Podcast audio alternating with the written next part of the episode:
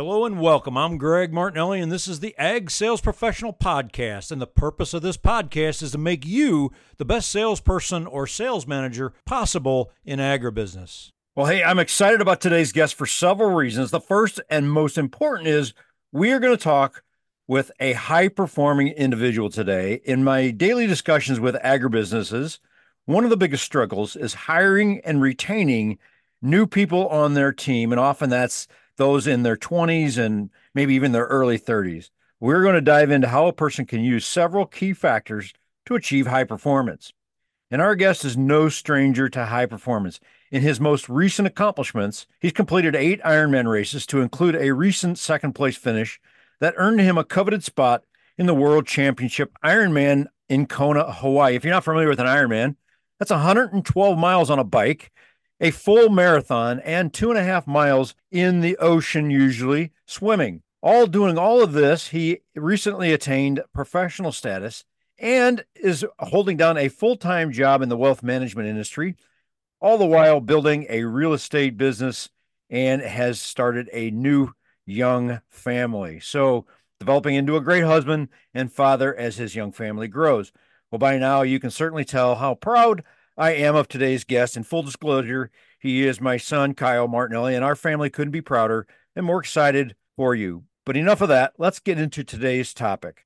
So, welcome today, Kyle, and uh, tell us a little bit about yourself and your journey from from maybe after high school, college, and then into your high performance the activities that you're accomplishing right now. Tell us a little bit about what you're doing. Well, thanks for the intro. It uh, it definitely sounds like a lot when you put it all in one paragraph together. Um, maybe doesn't feel that way over the years, but um, yeah. So I went uh, after high school, went to college at a Division three college, um, ran a little bit of track there, and then got out of college and kind of set myself up to see what I wanted to do with the rest of my life. Really unsure where I was going to go. Got into the finance industry, eventually landing with wealth management. From there, I really gained stability. Then wanted to take on the next thing that life brought my way. So that ended up being uh, Ironman. Decided that I wanted to start a family. Met my girlfriend at the time, wife, and then we started to build a real estate business. Pursued that really heavily for a full year. So 2015 to 2017, just getting out of college, working in the finance industry. 2018, we spent um, the entire part of the year just launching a real estate business. We did that with um, owner occupant loans and just working in the properties ourselves. We bought small multifamily properties that we uh, fixed up and then moved out of. So we have a small rental portfolio of multifamily buildings. Um, so that ate up all of 2018. Um, and all throughout my life, I think I have jumped into athletic or uh, academic um, and business achievements. And then I get a little burnt out on those and eventually always come back to sports. So I knew once I got burnt out on the business, um, or building the business, you know, we we had made it so it's stable and we were able to live in it. Once I'd gotten out of that, I wanted to come back to something athletic. Jumped into um, Ironmans again, marathon running. So then I've been uh, hard at that. Um, every step along the way, I've gotten into something, gotten it to a stable point, and then tried to take on the next thing that comes my way. Well, you know, obviously I've known you all my life, and you were you were not that super high achieving, can't get a B on a test kind of guy. I mean, you did good grade. You had good grades. You you were you did your studies, but you weren't that ultimate type of thing. What what prompted that? Because that had to happen probably post college as you got out. And and what is it that that helps you accomplish those and keep everything kind of under control and and moving forward, goal setting, so to speak? Yeah, I think you maybe got a taste of um, slightly unmotivated Kyle when I was younger. School didn't really get get me going. I always felt like school was very transitionary. Um, I was learning quite a bit, but it was always we're prepping you for the next thing. We're prepping you for the next thing. Just wait until you get to the next point in your life, and then you can start doing it. Um, and then it'll be you know your life as you'll know it. You know when you're older. So it was always felt transitionary. It always felt like there wasn't anything more to be gained from school getting past good enough. So B pluses, A minuses, that was good enough um, getting my homework, getting an A minus, and then um, you know a lot of my attention span and um, all of my focus went into Call of Duty and Halo Three. So uh, you know maybe dropping those and seeing the importance of not having that anymore later on, and I had having more focus on my life. You know maybe that was a turning point. Um, but also I knew that after I got out of high school and moving into college, developing relationships professionally, that could really push my life in the direction that I wanted it to go. I maybe didn't feel so much outside of, um, you know, getting an A or a B. I didn't feel like I had more development that I could be achieving. And maybe that's just, uh, you know, being 14, 15, not understanding what I can do with my life. Sure. Sure. I did feel the, um, you know, I felt like there was a ceiling to my work. So the extra work that I put in, you know, at, at some point the juice wouldn't be worth the squeeze. Okay. So what was good enough. And then, you know, once outside of college, you know, if I wanted to go work another two, three hours a day, keep building a rental portfolio, that was going to reward me a lot more than, you know, moving from an A minus to an A or an A plus.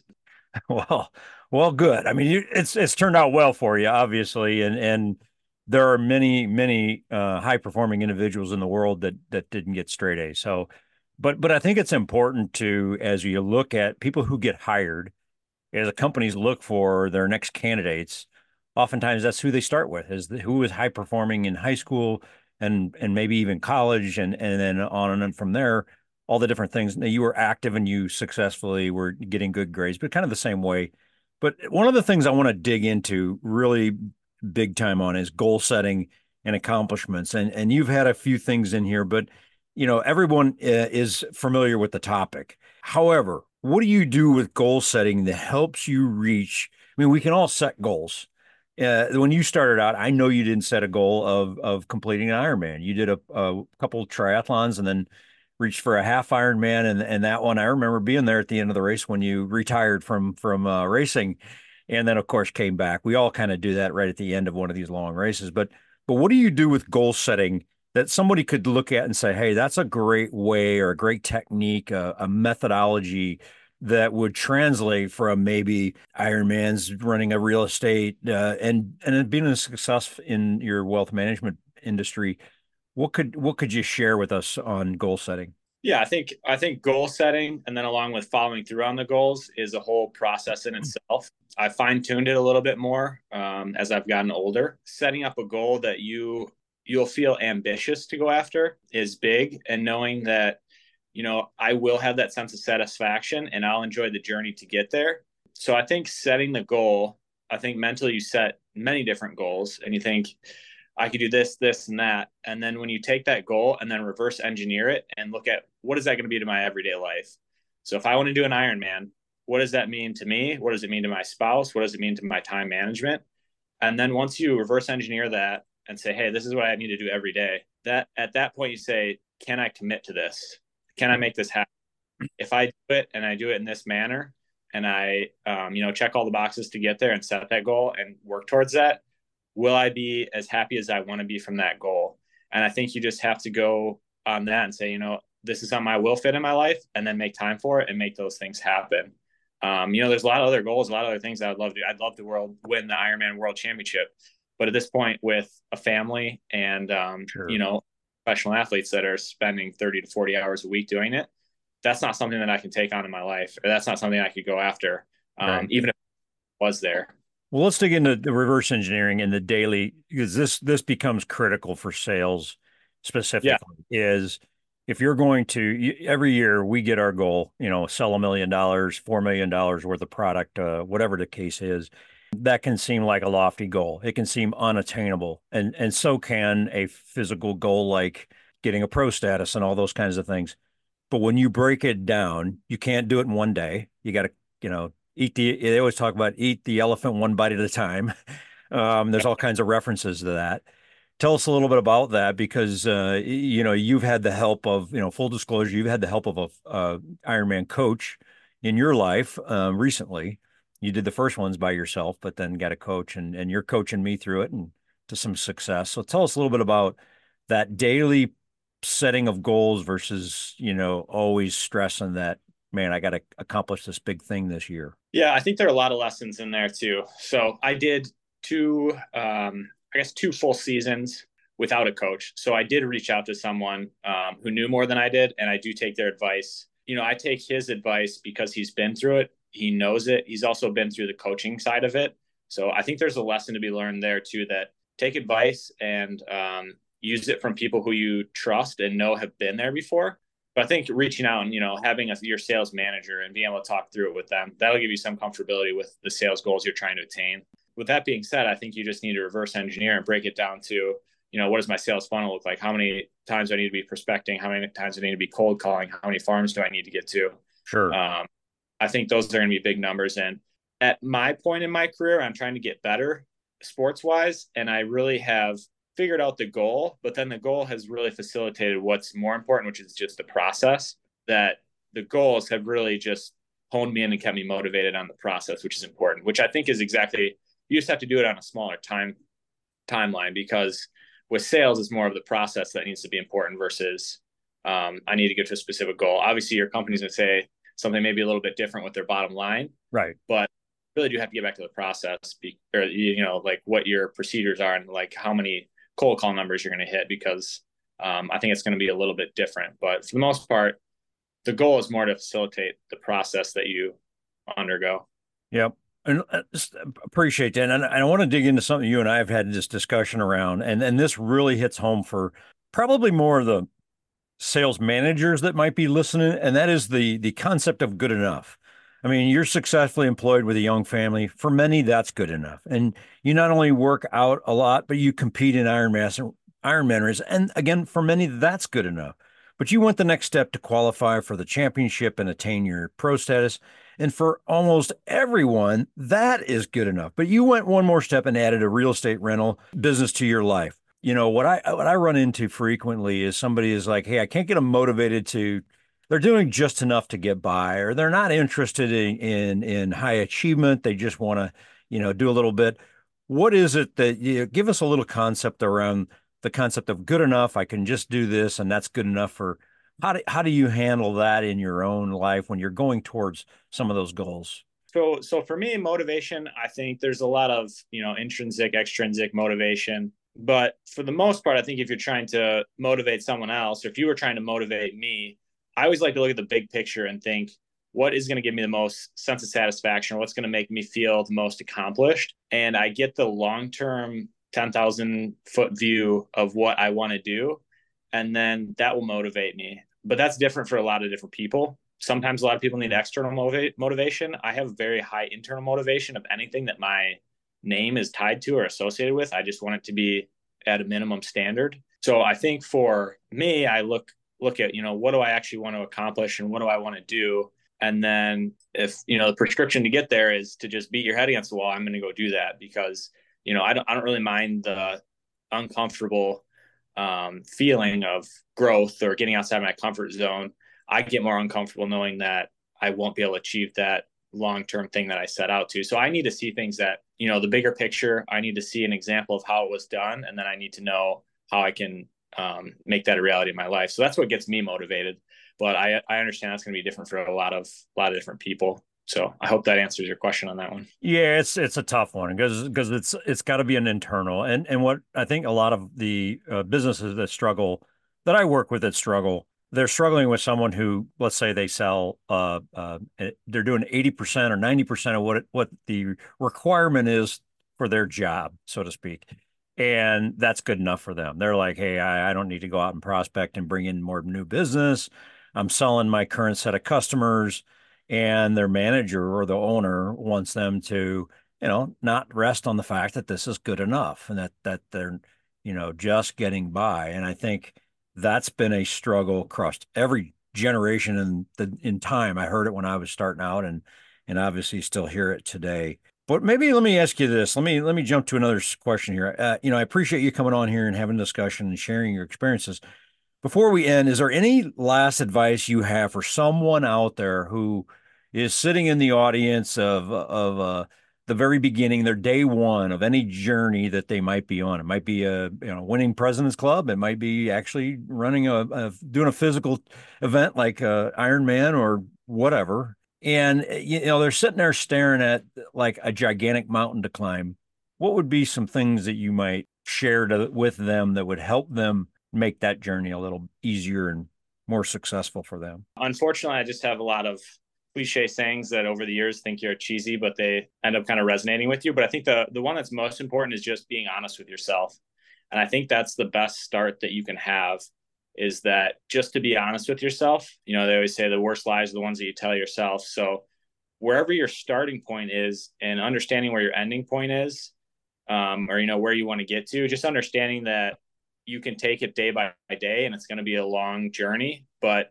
you know, if you lie to yourself and say, oh, I can get there by not doing the work or not doing something, um, or even just convincing yourself that you don't even need to get there, I think that would be, that's worst case scenario.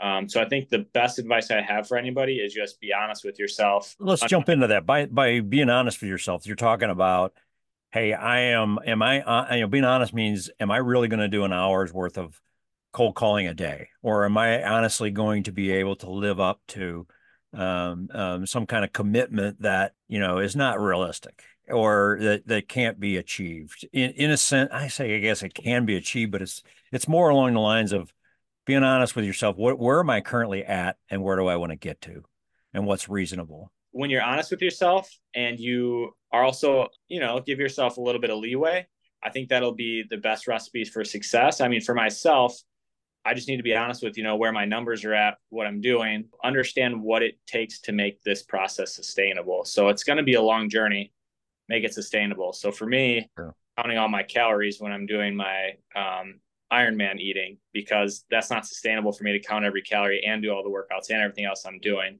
Sure. Um, bad results, whether that's work or at sports, I know that I need to throw myself a pity party for 30 minutes, 45 minutes, just really feel the emotion or whatever it is, get upset, tell myself that the world is against me. And then after that, I need to sit with myself and say, okay, here's where we're at. What's the best thing for me to get to where I'm going?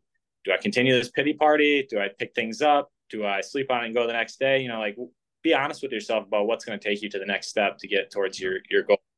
And I think that's you know something that will help a lot of people. Also, I think you know if you look at the journey and you look at all the small steps, it's going to seem like a mountain from the beginning. One analogy I always like to use is that if I sat you down and showed you all your work that you did when you were a sixth grader, you would right now look at that and be like, that's a mountain of work. I'm never doing that. All the book reports you did, the tests, the pop quizzes, the books sure. you read, that would feel like so much.